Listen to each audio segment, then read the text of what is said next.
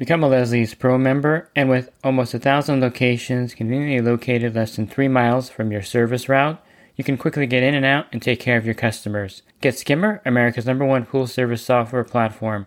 Listeners of the podcast can try Skimmer for free.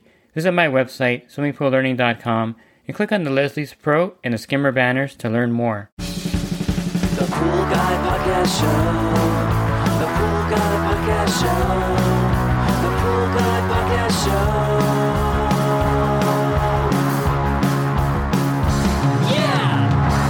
Hi, and welcome to the Pool Guy Podcast Show. In this episode, I'm going to go over a list of things that you probably want to avoid doing to kind of set precedents in your pool route and some things that could cause liability, of course, on your route. So I'm going to go over a list of things that you want to probably avoid doing in your pool service business. Pool Service Pro, open a Leslie's wholesale account today and receive wholesale pricing on products you use every day. Leslie's Pool Supply offers convenient locations that are open seven days a week. Another great benefit of opening a Leslie's wholesale account is Leslie's referral program. Get referred to a customer looking for weekly pool service. Save time and money and grow your pool service route and become a Leslie's Pro. I think one thing that you have to keep in mind is that people can be easily offended for many different reasons. They can be offended with a political view that you may have. They can be offended by the way you talk. They can be offended by just about anything you do out there. So keep that in mind whenever you're conversing with the customer that you want to stay as neutral as possible. One thing that really offends customers, and I'm not sure exactly why this is, it's just something that I've noticed over the years, is billing errors or misbilling somebody or not informing the customer of a charge that's going to occur on their bill. And this seems to rub people more so than any other kind of offense that you can create or you can be, you know, uh, guilty of committing, and that is billing a customer incorrectly. I remember a clear example of this. This was way, way back in the day when I first started. I was working for a pool company, and the wife was doing the billing, and she had sent out a bill to a customer. This customer was a super nice lady, very friendly, very good customer, but she received a bill from the office for 25 cents. This is not a joke. This is exactly what she received. The stamp back then was probably very similar to the actual bill itself. And so mailing this out was just not smart. But the level of offense that this customer took from getting a bill for 25 cents was off the charts. It was almost like she received a letter or something full of like racial slurs or something, but it was a 25 cent charge and she was not forgiving this incident. She was no longer friendly to me when I did the pool and she was very upset at the office. And so then I pretty much lost all my brownie points there. Whenever there was a problem, she would just be on it. And this little 25 cents charge changed her personality completely. And so keep that in mind when you are billing the customers that one billing error can set a precedent and kind of ruin that relationship. It's hard it's hard to imagine that would do it, but to me, I think the biggest offense to people is when you bill them for something that they didn't think was necessary or you billed them wrong or you gave them a charge for something like 25 cents when they're a good paying customer and I'm not sure exactly what it was. I know it was a clerical error, and it was you know they apologized profusely, but the damage was done already. So be extremely cautious when you're billing to bill correctly, not make any of these mistakes because people take really really strong offense to being misbilled. I'm not sure what exactly it is, but that's just one of the things that I've noticed over the years. So be really careful with that. Another thing is to not kind of be codependent out there and being super nice all the time. I know that's part of business, but you are running a business, so you have to also have really strong boundaries with customers. And here's a good example of this. You get to a service account where the customer locks their gate because they're one of those super paranoid customers Everyone has one of these people on their route where they don't trust you with the gate combo, they don't trust you with the key, and they tell you that they're going to have the gate unlocked every week when you get there for your service.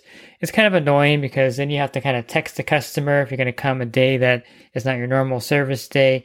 You can't just stop by that pool for something because they have that they have the gate locked all the time. And so the customer forgets to unlock the gate one day. You show up there and they say, Oh, I'm so sorry, I forgot to unlock it. Can you come, by tomorrow? Now, for the first instance of this, you may want to make an exception and say, Sure, I can come by, you know, in two days when I'm back in the area, but just be aware that the next time I have to do this because you forgot to unlock the gate, there's going to be a service charge of so and so amount, or I'm going to have to just skip that week and bill you for that week because that's something that you're supposed to do. You say this in a nice way, of course. I'm just unpacking this as quickly as possible here. But basically, you're going to summarize saying that their responsibility that you took the account is to leave the gate unlocked. They didn't do it. And so you'll make one courtesy return. But in the future, it's going to cost money to come back, or they're going to just be billed for that week and you're not going to service the pool. If you're the kind of person without those strong boundaries and you say, sure, I'll come back in two days, but you don't have the other end of this equation where you're laying down the law, so to speak, saying that you're going to charge for it or you're going to charge them and not come back if it happens again, then chances are this is going to happen two or three more times. And you're going to build this pattern with this customer that you can't break at that point. So if you've done this three or four times and then you start telling the customer, so from now on, I'm going to have to start billing you every time I have to come back if the gate's locked, or I'm going to charge you and just skip that week when the gate's locked. They're going to be a little upset with you because you can't really set boundaries later in a situation like this. You have to set it right away. They'll come back with something like, well, you used to come by all the time and do it the next day or the day after. It should be no big deal. What's the problem? And it's kind of like if you have a teenager and you never set boundaries and then they're out late and finally you're like, all right, you can't go out past 11 o'clock, but you let them go out past 11 o'clock for the last six months.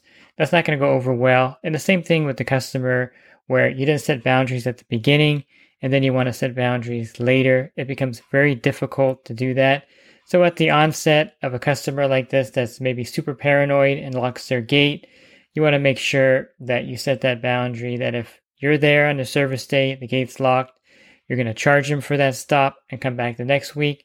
Or if they want you to come back in a day or two, you're going to charge them a return visit fee for that service to come back there. So it's important to set those boundaries ahead of time and not later. You want to get in a habit of doing that. The same thing if the customer wants you to stop by because their automatic cleaner is not moving. And this is something that's kind of weird too. Customers are sometimes obsessed about their automatic cleaner. You probably have a few of these on your route where they go out there every day and make sure it's moving, make sure it's working. And when it's not moving, they'll call you and leave you a message. They'll say something like, Hi, um, I noticed that my Kreepy Krauly is not moving in the pool. If you have some time this week to stop by and check it, I know you were here yesterday, but if you could come by and check it to see what's going on, I would really appreciate it. Or they'll call it the navigator or something. They'll never call it like what it actually is because they only have like two cleaners that they know the Kreepy Krauly or the navigator. And this is something that you want to set a boundary for because you're not going to go back every time the cleaner is not working. And if you set a precedent of stopping by because you can, you have a tight route, you can stop by and check it but you want to make sure you let the customer know that, you know, sometimes the cleaner will get a rock in there or get clogged with leaves. If you want to pull it to the side and check it, you're welcome to do that. But if I have to come back to check the cleaner, there's going to be a service call. I'll do it the first time as a courtesy, but just be aware that there's going to be a service call fee for that. And a good way to remind them, and this is from one of my members that does this, he's Carl in Sacramento Pool Ninja.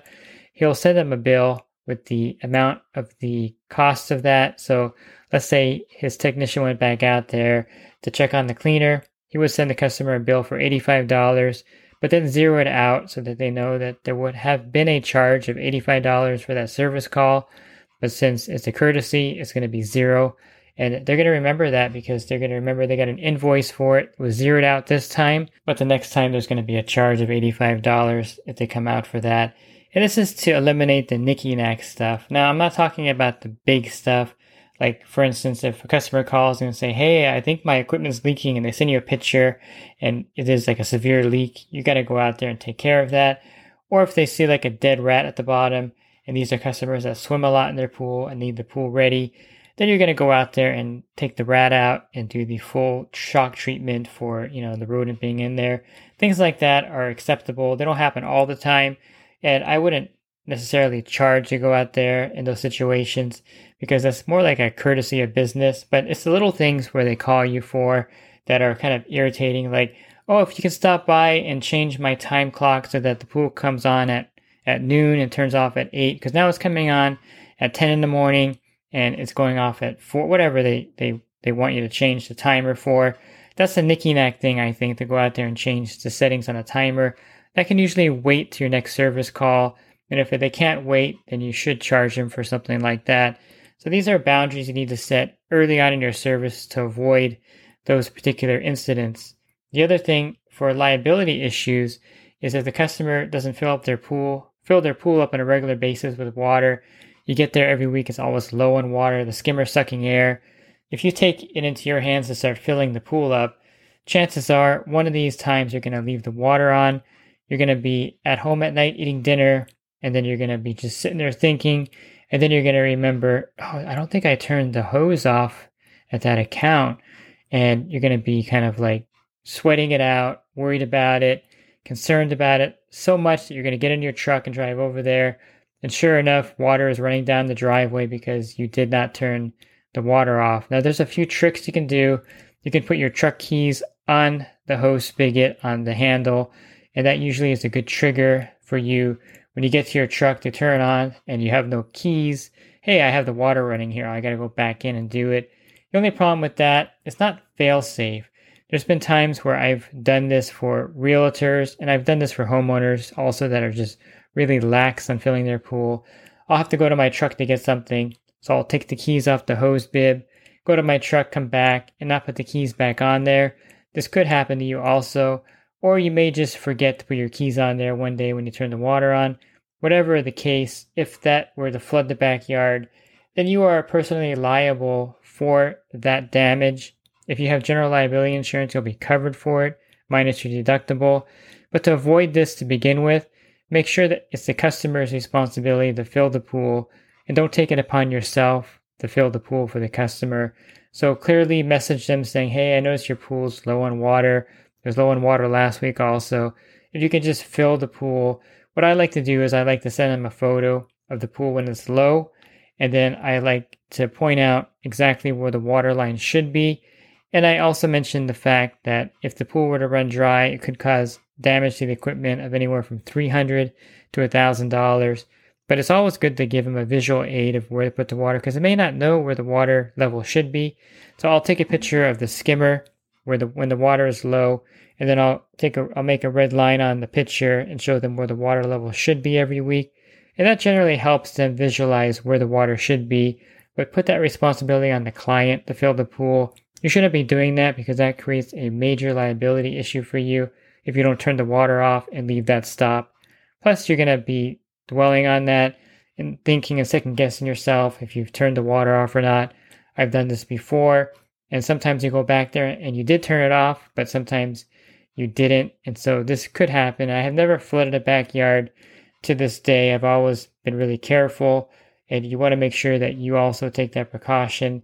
And the best way to avoid flooding a customer's yard or causing severe damage with the water running over the pool and running out everywhere is not to fill the pool up while you're there. One thing I like to do also when I'm doing some kind of major repair and I need to leave the pool off until I can finish it is I like turning the main breaker to the pool off. Now sometimes it's hard to find the main breaker because it's not marked over there by the main panel. Sometimes it's even hard to find the main breaker panel. Sometimes they're in the garage, they may be on the side of the house, they may be in the weird locations. In rare cases, they may even be inside the residence. I've had a few where the breakers are in the living room. It's kind of weird, but you may have trouble finding the main breaker. But I suggest finding the main breaker and finding the breaker where the pool equipment's on. And you can easily just be flipping breakers. You can have the pool pump on and flip a breaker. If you think that's the pool, go back out there and see if it turned it off. And you can get one of those um, meters where you touch touch the, the connector I'm not explaining this correctly or very well. You want to carry one of those voltmeters that light up when there's a power source. And let's say the pump's not running or something, or you can't turn it on because there's a leak. You can check the timer with that just to make sure there's no power going there, and then you know you have the correct breaker. The reason I say this is because sometimes you'll turn the time clock off and remove the on off trippers, or you may put the automated system in service mode, or you may even trip the sub breakers on the panel. A lot of times the customer will maybe not communicate with their spouse. So if you tell the wife, "Oh, I'm going to leave your pool off because you have a leak and I have the the timer off or I have the breaker off," the husband may come home, and this has happened many times where he comes home and the pool's not running, and he's like, "What's going on here? Why is the pool not running?" He'll go over to the equipment, see the time clock is off, he'll turn it on, or he'll see the sub breaker is off, he'll flip it back on, or he'll take the pool out of service mode and put it back in auto mode. And so, one thing I like to do is turn off the main breaker to avoid the situation, and then buy the pool equipment. It's very simple and it's old school, but it's something that you should do because sometimes messages get lost or they don't see them. At least leave a note on the equipment, on the timer, on the automated system, just saying simply, uh, pool is please leave pool off or pool is off because there's a leak. I'll come back and fix it and just tell them when you're going to come back on that little note. That saves you trouble of someone turning the pool back on. And you may think, well, this is a little bit of overkill, but I think you want to avoid a problem with the customer turning the pool back on when it shouldn't be on. And this is something to prevent that. Turn off the main breaker if you can find it. If you can't find the main breaker, you can't access it. At least turn the sub breaker off at the equipment or turn the automated system off in service mode and leave a note explaining why everything is off so that the customer will realize that, hey, you know, the pool's off for a reason. They might have a teenager that, that wants to use the spa that night and they'll go and turn everything on and cause a major problem. So it's definitely important to inform the customer, leave that note, and try to kill the main breaker so that this doesn't happen.